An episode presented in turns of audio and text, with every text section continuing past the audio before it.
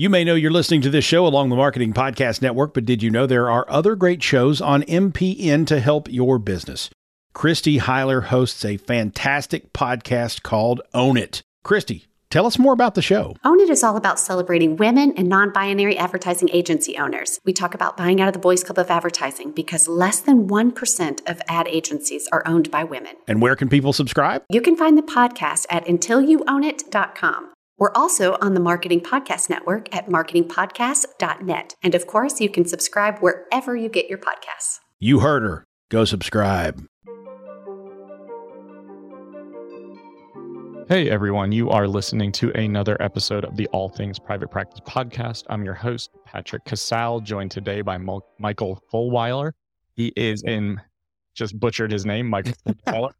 Um, Good start good start so far. It's one of those days on a Monday. Um, he is a marketing professional. He works with Herd, and he's been in a lot of different mental health spaces, including the Gottman Institute for some time, um, a couple of jobs back. And we are going to talk a little bit about content marketing, which is a, a passion of his and also a specialty, growing an audience, but also the types of questions that you as therapists, as uh, helping professionals need to be asking some of these tech startups if you're going to be working for them or working with them or consulting with them because there are a lot of questions right now that are coming up just with the whole tech startup uh, boom in the mental health field. So, Michael, I'm really happy to have you on and just want to have you introduce yourself and tell us a little bit about what you're doing. Yeah, thank you, Patrick, for for having me on. I've been part of your Facebook group for for quite a while now, and when I saw that you were launching this podcast, I definitely wanted the opportunity to come on. So really appreciate you having me. Yeah, not a problem. So tell us a little bit about what you're doing currently, um, because I'm still not as familiar with with Herd. Um, some of the other companies definitely. There's so many new ones coming into the space all the time. It's sometimes hard to keep track of who does what and who's really doing the good quality work that we want to align ourselves with.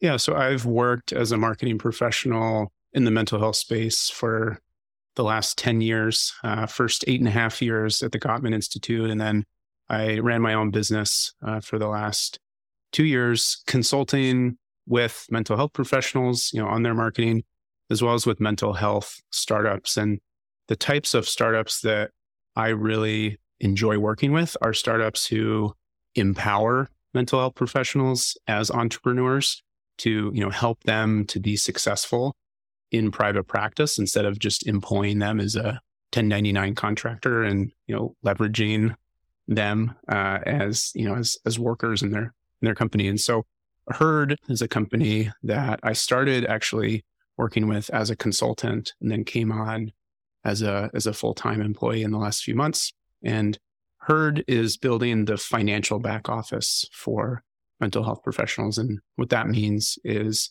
we handle bookkeeping, payroll, and tax filing services for therapists. They actually started as uh, a therapist matchmaking platform, kind of helping therapy seekers match with therapists who are a good fit. And what they found through hundreds of interviews with mental health professionals is that therapists really struggle with the financial side of their practice. right? Like when you go into private practice, that's probably like the last thing that that you want to do is your own bookkeeping and taxes. And so really uncover that as as a as a pain point for therapists and you know we're uh, excited to be you know working on a solution. Yeah, it's definitely a pain point. Um, I can say with a surety that there is not a lot of training that goes into running a business for mental health professionals. So the ability to have some of the things done for you or supported really makes a big difference. Now, I like that you've been a part of a bunch of different uh, institutions that are really trying to help therapists in one capacity or another, because there are a lot of uh, companies out there right now that are kind of taking advantage of therapists and their lack of know-how or their lack of understanding of marketing, or their lack of understanding of how to build a business. So it sounds like that's really been more aligned within your values in terms of who you've decided to partner with or who you've decided to work for. Yeah, absolutely. You know, when you look at the mental health space, there's been a huge boom in demand for mental health services, right? Which for an investor is extremely attractive. Um, what that means, though, is that these companies, you know, are contracting with therapists and, you know, offering affordable therapy by underpaying therapists, right? So the, the money has to come from somewhere. And unfortunately, it's at the expense of therapists. Yeah. And I think a lot of therapists have a hard time understanding that that could be true and thinking like, oh, this is just a quick way to get clients and bring money in the door, which is not untrue. However, I think that it's often overlooked. Like you'll see a lot of people who will say, yeah, this platform's so great because the clients get access to services so easily and it's affordable. And it's like, well, it's affordable for who, right? Because the client is paying the fee. You're just not seeing it. And that doesn't mean that you're doing yourself any sort of service. And, you know, the clients tend to suffer in a lot of those environments too, unfortunately, uh, with companies that I cannot name on the air, mm-hmm. but don't need cease and desist letters coming to me tomorrow. yeah. So, I'll just say there too that, you know, I don't blame the therapists who work for these companies either. You know, I, I think it's like it's comparable to someone, you know, driving for for Uber or Lyft. You know, sometimes you just need the extra money. Um, and you need to like pick up, you know, a shift or two in the evening. And, and that's okay. Like I, I totally empathize with that situation. You know, what just like really gets me going is the companies that, you know, exploit their labor. And I think like that's where the attention needs to be. And it is becoming more so in the spotlight um, in kind of in the last few months. Yeah. Yep, there's a lot of stuff that's coming to the forefront, and we're seeing a lot of shifts for sure. Um, for those of you who are working in the internet and online spaces, so you mentioned before that you know a specialty is content marketing, kind of a passion of yours. You worked for Gottman Institute for a while, doing a lot of their marketing too. Their reputation kind of speaks for itself now, and I feel like it's um, you know a place that couples therapists aim to be or get trained from. Now, tell us about content marketing in general for therapists because I think that is a place that a lot of therapists do struggle with because of the lack of know how or understanding of what has to go into content marketing in general. I think there's a misconception that marketing is selling yourself, you know, or promoting yourself. And a lot of therapists really don't like that idea.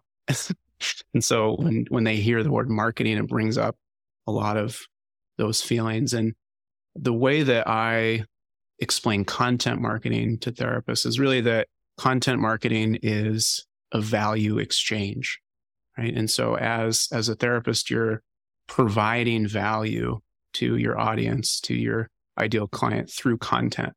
And that can be written content, can be blog posts, uh, it can be audio content, can be a podcast like this, it can be video content through, you know, social media, it can be graphic content, right? There's all of these uh, different types of, of content as ways to provide value to, to your target audience, which builds relationship, it builds trust.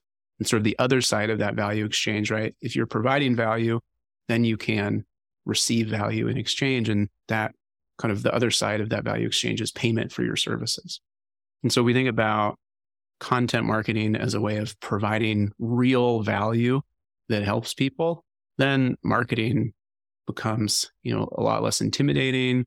You know, maybe it becomes more interesting and more fun for folks. It's a good point. So I do think you're right. The first instinct that people tend to have when they talk about marketing is salesy, sleazy, I don't know how, I don't want to, etc. And the thing I run into a lot in the therapist world with the coaching clients I have or just the comments I see are I'm not getting enough clients in the door or I'm not getting the right clients in the door what do I need to be doing differently? I've got a Psych Today page up.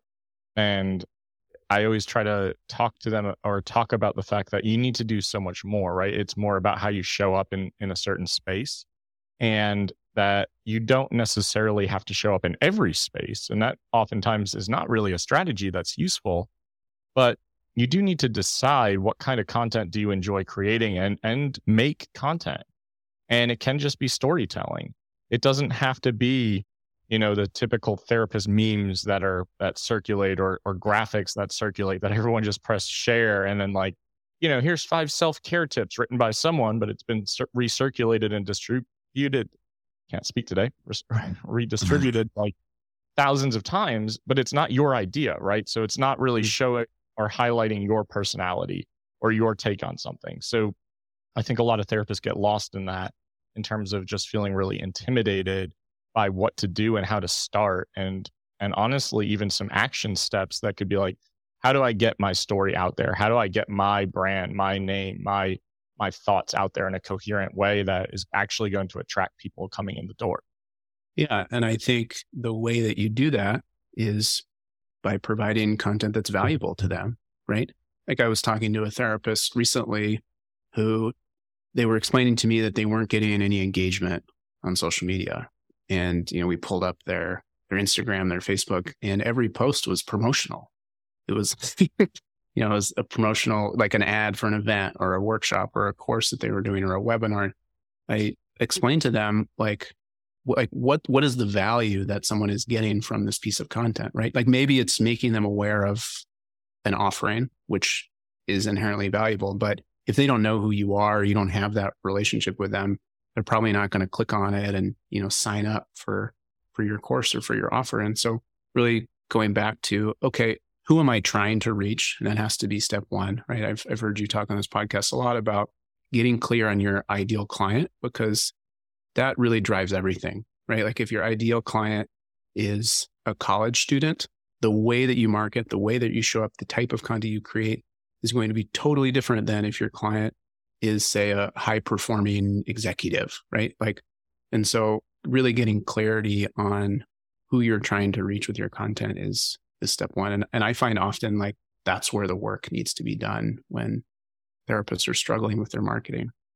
Yeah, I think you're right. I think that's usually when you see too broad of a picture trying to be painted. Um, as I always say, you can't be the Applebee's of therapy. You really can't can't speak to everybody, and you really do have to be kind of specific and have some good clarity and sense into who you're trying to connect with. Now, one thing I'll, I hear a lot of the time is I'm not really great on social media.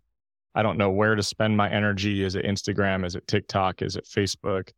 Um, is it Twitter? Is it LinkedIn? And I do think it depends on the client you're trying to reach. But in order to start building an audience, if, you know, for those who are listening, some good steps for them. I mean, you don't have to be creating really beautiful graphics at first. It really just has to be there has to be clear messaging, right? Like there just has to be value in what you're trying to put out into the world. Yeah. Yeah, totally. And I would say like less is more when it comes to social media. I think that folks think they have to be on every channel. And, you know, I encourage people to choose one, just choose one and be really good at it. Like it's, it's better to be really good at Instagram and nowhere else than to be on six different channels and have average content. yeah, uh, I also think that it's super important to be authentic. Um, you know, I, I, like to say that I think I've heard you say something similar that, you know, marketing is most impactful when it's authentic. Um, and so, you know, you should really only be creating content that you feel comfortable doing. You know, if you hate the idea of your own voice, then, you know, a podcast probably isn't a great channel for you. If you don't like to create videos. Um, you know, Instagram or TikTok like probably isn't the right channel for you. But if you like to write, then Twitter or a newsletter, you know, or LinkedIn may may be a better channel for you. Personally, like I focus on Twitter, and that's just like where I hang out online. I've been able to build uh, like an engaged community there, and it's it's been really great for my business. It's allowed me to grow a newsletter that now I sell sponsorships for and able to monetize. And it's, but it's just only one channel. Like I don't create content for, for TikTok, for Instagram. And, um, just because like for me, showing up on Twitter is where I feel like I can be the most authentic and where my humor can come through, through writing. Yeah, that's a really good point for anyone listening is really to just find one outlet because I think we get caught up in the mindset of I have to do everything and I have to be everywhere. And I was actually talking to someone about this today. And if, like Michael said, if you don't like making videos, TikTok is probably not going to be the place for you. Um, you know, I always think about colleagues of mine who have really big Instagram followings and they do really well on Instagram. And I'm like, oh man, I kind of hate Instagram. Every time I post something, I don't really get the engagement I want. all of my engagement has come from a Facebook group that I've started and nurtured and, and fostered and grown. That can't be, you know, that may not be for you either, where in order to do so, you really have to be involved in it. You have to be setting the tone, you have to be involved in the culture and the creation. So it really is important to figure out where would you like to spend your time. And if your answer immediately is like nowhere, well, that's something to think about because as a small business owner, you do have to have some social media presence. Would you agree with that? It's it's an interesting one. I, I think my personal opinion on that is that it depends. And I think that's just a way of me getting out of answering the question. I I think at the minimum having some, you know, social uh, footprint is helpful because if someone, you know, a potential client uh, looks you up, like just the fact that you exist online is good. With that said, it, it really depends on your goals. Like if your if your goal is to fill your private practice with 20 to 25 clients per week, you don't need to be on social media to do that. Like you can do that through SEO, writing good content, through referrals. Um, if you're not like, I know therapists who aren't on social media and they have a full practice. Now, if you at some point want to sell info products like a course, if you want to write a book, you know, if you want to do speaking, um, if you want to diversify, you know, your income as a therapist, I think having a social media following is a great launching pad, right? Like if you hadn't built that Facebook group and you started this podcast with no audience, it would be very hard to promote it, right? But you have this baked in um, audience now that you have built relationships with, and that allows you to do other things, right? You have your coaching. I know you have your retreats. Like you're able to do all of these things and really grow your business because of the the audience that you built for yourself. So I think that it can only help you. Sure. Yeah, absolutely. I think it can only help you. Um, and I do think you're right. If your goal is I want to have a 20 to 25 person caseload private practice, you probably don't need social media. I still would argue that it doesn't hurt to have a social media presence, given that the markets are so saturated with therapists at this point in time, and so many people connect virtually now that it's just useful, especially for those of you who are not in small villages or towns or rural communities where you are competing for business. And I was doing this exercise with someone the other day here in Asheville, even though we're a city of 90,000 people, we have, I mean, I can't even count how many private practice clinicians. It's got to be in the hundreds. And they're just on Psych Today alone, I believe there are 35 pages of therapists on there. And you just have to be able to connect with other clinicians and therapists and professionals. And maybe that doesn't have to come through social media, but networking is really crucial in this too. And I think I would I would add that to the mix as well. Yeah, absolutely. And I think when therapists think about social media, they think about connecting with potential clients, right? But social media is also a great way to connect with other therapists. I think Facebook groups are great for that. You know, you're a great example. Um, I've been able to connect with a lot of therapists on Twitter, and there's like a lot of, you know, kind of good conversation that happens there. And so you know, thinking about like, how can I leverage social media, not just to build my practice and get clients, but to connect with other therapists and build my referral network? Yeah, building the referral network is probably one of the best usages of your time when you're starting a business and you don't have a lot of clients coming in the door because you have free time. And a lot of therapists, you know, you should be writing content and connecting with other people in the community. I believe wholeheartedly that networking is a crucial component of having that successful business structure, especially for someone, you know, if you're in a community where you refer out and refer in, it, I think as human beings, psychologically, we're more inclined to refer to people we've met or connected with or talked to instead of just like a cold call email or uh, a Google search in terms of like, if I have to send a client somewhere that I can't support, I want to know they're getting a good landing spot. Is that always a possibility? No. But do I think it's really, really important uh, in terms of relationship building. I, I really, really do. And I think there are so many things that people can do to get their businesses off the ground that are low cost or, you know, within their wheelhouse and are just being missed a lot of the time.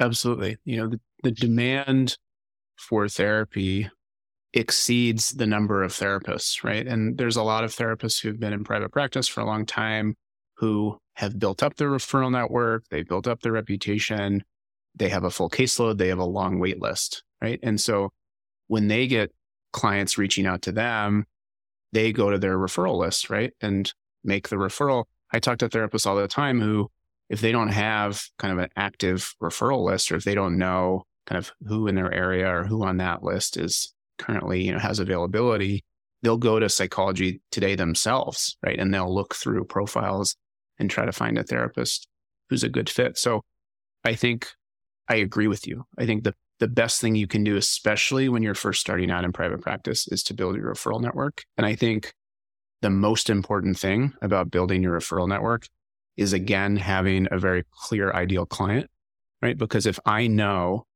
who you specialize in working with, when that client profile, you know, contacts me, you're the first thing that I think of like, oh, this this is like a perfect client for Patrick. Let me make that referral. But if you're a generalist, you know, if you kind of see everybody, I may not think of you to refer clients to. Yeah, yeah, absolutely. And that, you know, like you said, that that well-defined niche, that well-defined ideal client population that you know how to speak about pretty confidently, that does play a role into your content creation too and to your content marketing. So writing your web pages, um, making social media content, blog posts, all the things that come with that it's really hard to do when you're just kind of writing generally. If you're not kind of addressing some pain points or some specific topics or issues, it's it gets really challenging. It can feel really m- much more like a chore or something you have to do instead of something that feels useful. Yeah, it's really it's really interesting how your marketing gets so much easier when you have clarity on who you're marketing to. Right? For like sure. inherently it's more effective because if you're trying to market to everyone, you're not really marketing to anyone. But it also becomes easier because when you have a clearly defined ideal client, you probably have a pretty good idea of the things that they're struggling with, you know, the types of questions that they have. Um, and then you can write website copy and you can create content around those topics. Like that's why for us at Herd, the fact that, you know, we're not just an accounting software company. We're an accounting software company for mental health professionals. It gives a lot of clarity on the types of content um, and the topics, you know, of content to to create.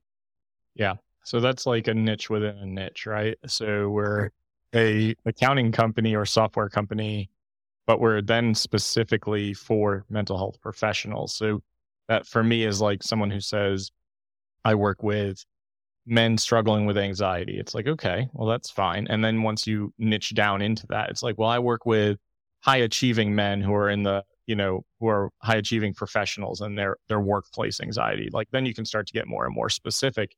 And the more specific you can become, the better the storyteller you can be through your your content creation. And I think that sets you sets yourself up nicely to become an expert in whatever the population is. And I think that's a big misconception too is, you know, in order to be an expert in A, B, and C, I need to have 25 years of training in, in these topics. And for some things, yes, don't get me wrong, that's very important. But for, for others, no, not so much. Um, it really is just about the way that you capture the pain points and, and get what the client is looking for. Yes. Pushback I hear around focusing is that I don't want to go too narrow, right? Like I don't want to pigeonhole myself. So I'm curious, how do you respond when therapists express that concern? Yeah, it's a good question. It comes up a lot. You know, if I niche in, then I'm going to lose all of these clients who might need support. And in reality, that's just, you know, it's not true. It, it, you've got to be able to learn how to content create in a way where you are capturing your your clients' pain points, but you're writing in a way where people could read what you've written and one statement resonates. And like, if we can write that way, you're actually not casting a a small net. You can actually still pick up other clients when they read one or two things that you've written and they're like, oh, yeah, I deal with that. Or, yeah, I've experienced that. Because, like, if you're not writing with clinical terminology and jargon all the time and sound like a walking DSM 5, you know, which the majority of people don't talk like anyway, you know, they're reading what you've written and they're like, oh, yeah, this is relatable. I want to call this person. And if you can do so in a way that doesn't sound like every other therapist out there, you know, writing the same things, it makes an even bigger difference. Um, so what I like to do in exercises is have my coaching clients read some psych today profiles that some of my other coaching clients have created and ask them if they can guess who they're talking to. And 99% of the time they do guess it correctly, but it could also be talking to person struggling with this or something like with this person with this issue going on. It doesn't have to be so finely narrowed in that it's like these are the only people who are allowed to call me. Um, so I think there are lots of ways if you can get into a content creation process where if you are really being descriptive without using clinical terminology, you're actually able to capture quite a bit. And the good news is, at least if you're able to tap into your personality and the pain points and the experiences, you probably won't get calls from people who don't identify with who you're looking to write to. And that's a big part of this too. I think also it, it can be helpful to look at your kind of your goals as a therapist too, right? Like if you're trying to fill a private practice with 20 to 25 clients, like we're not talking about getting thousands of customers, right?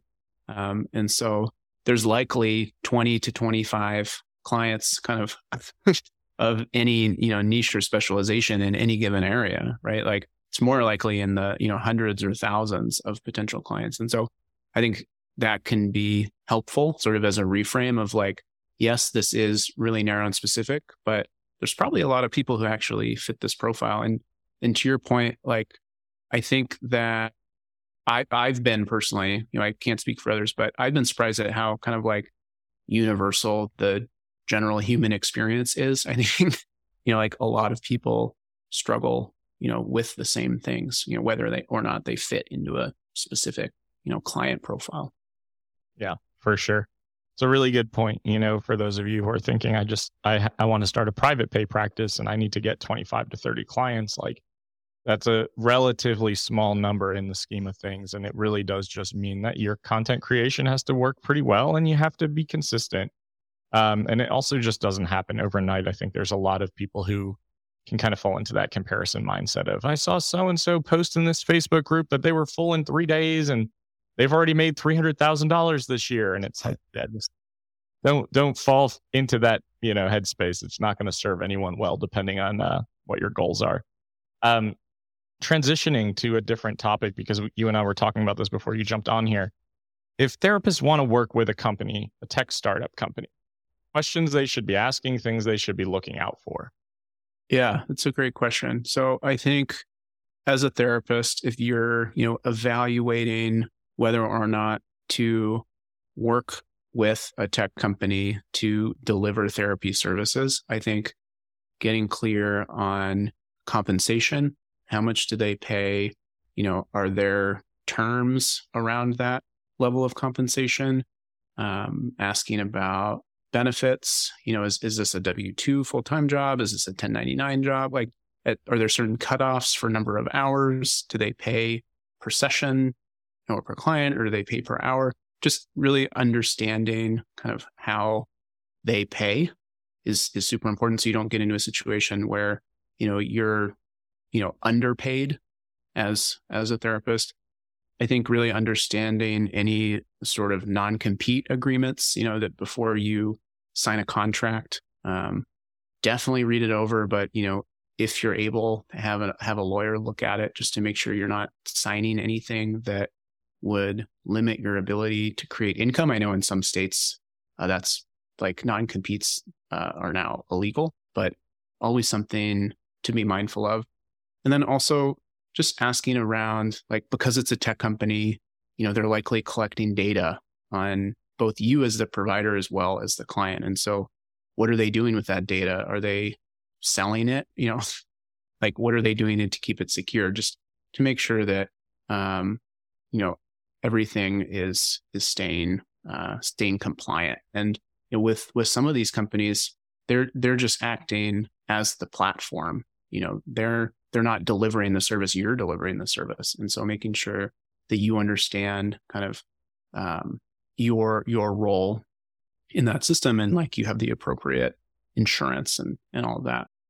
Yeah, the big one that stands out for me is the client data piece um, that a lot of clinicians are just not um, they don't know off the top of their head or at, at the forefront when they're accepting this job that this is what's happening with client data or why would this be happening with client data and to realize that a lot of these companies are tech and marketing companies um, not necessarily doing you know starting this platform for therapeutic care or mental health support so it is just a platform it's something to really remember and try really hard to be getting as transparent as you can in terms of communication when you feel like I really need to know what's happening behind the scenes here. And that will also be a good tell for you, depending on how that question is answered.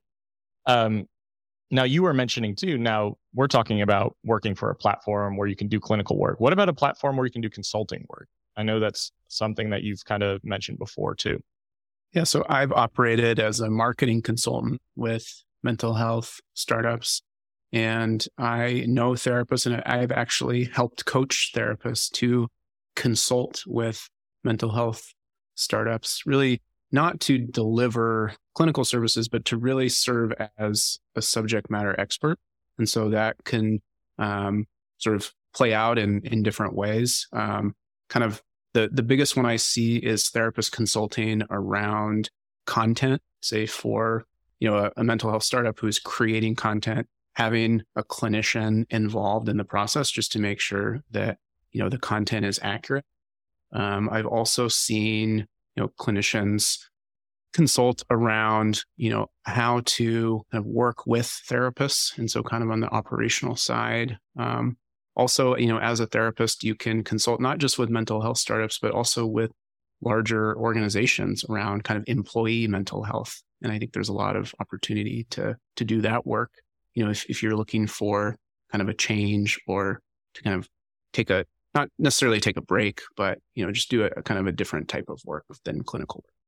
I'm really glad you named that last part because I talk about that a lot with some of my guests who, you know, are consultants in the therapeutic community or in the mental health world and space. And there are just so many ways to use your therapeutic skill sets that don't just translate into 60 minute increments of clinical time in your office and being able to help with employee mental health culture for organizations and leadership development and um, communication and all of the things that go into running a successful company. I mean, mental health is at the forefront. So, lots of ways to get involved if you know where to look and, and how to start looking for other opportunities that exist. So, I'm really happy that you mentioned that. Yeah. And I think this is, again, where having a specialization, having a niche can sort of can be valuable in terms of you know where can you leverage your expertise in other ways you know i know a therapist who specializes in disordered eating and there's a, an app recently that um, received some funding to kind of help people around eating disorders and so i was able to you know introduce her and now she's consulting with them and um, sort of working with them on not just kind of the content side of things but just on sort of the whole strategy and sort of their business plan um, and so there's there's definitely an opportunity to to get involved and have a seat at the table, which I think is important. Like I I don't think that, you know, we should be building these mental health tech companies without a mental health professional involved. Yeah. That's that's really well said. I think that's that's perfectly put. And you know, a lot of these companies they have great ideas, but maybe they don't have the implementation or the really, you know, the actual work experience or training or education. And that's where you come in. So, really trying hard to figure out who your specialty is or what your specialty areas are and just doing more of it and more of it and really trying to become the expert in that arena because it can lead to so many different avenues for you financially and professionally. Um, Michael mentioned writing books before. That could be an area, coaching programs, training programs, you know, podcasts, all the things. So lots of lots of things that you can do with your degree, especially if you're starting to feel like I'm getting either bored or burnt out, which or maybe both, yeah. which we're seeing more and more of anyway as it is. So um, there are lots of things to do so that you can take care of yourself and also take care of your, uh, your passion as well. Yeah, and if you're if you're listening and that feels overwhelming, you know, you don't need to be doing those things. Like if all you want to do is do really great clinical work and see clients and, you know, check out at five o'clock. That's great. You know, there's, there's absolutely nothing wrong with that. I, I think, you know, what the message that I want to deliver is that there is an opportunity. And I think that we're talking about mental health more than we ever have. I think it's become part of a conversation coming, you know, from the pandemic and kind of this mental health crisis that existed previously, but I think has become, you know, destigmatized. People are talking more openly about going to therapy. You have athletes and, you know, celebrities doing so. And so I think it's, it's a really great time to be a therapist. And there's, there's so many opportunities, um, for you as an entrepreneur, if that is something that you're interested in exploring Yep, couldn't say it better myself. And I like that every time I wrote, I said something that felt kind of uh, black or white. Michael decided to jump in and make it more ambiguous, Great, But that's a good point because none of this is binary. Um, mm-hmm. And I think the good takeaway here too is that your career doesn't have to look one sort of way.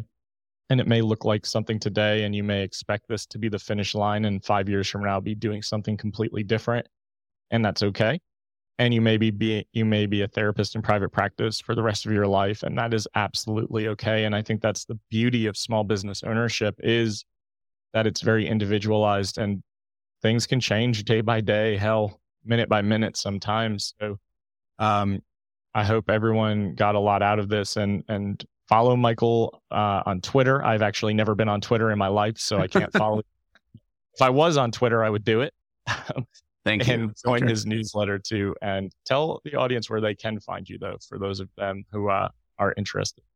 Yeah. So, yeah, as you mentioned, I'm, excuse me, most active these days on on Twitter, and my handle is just my name, Michael Fulwiler.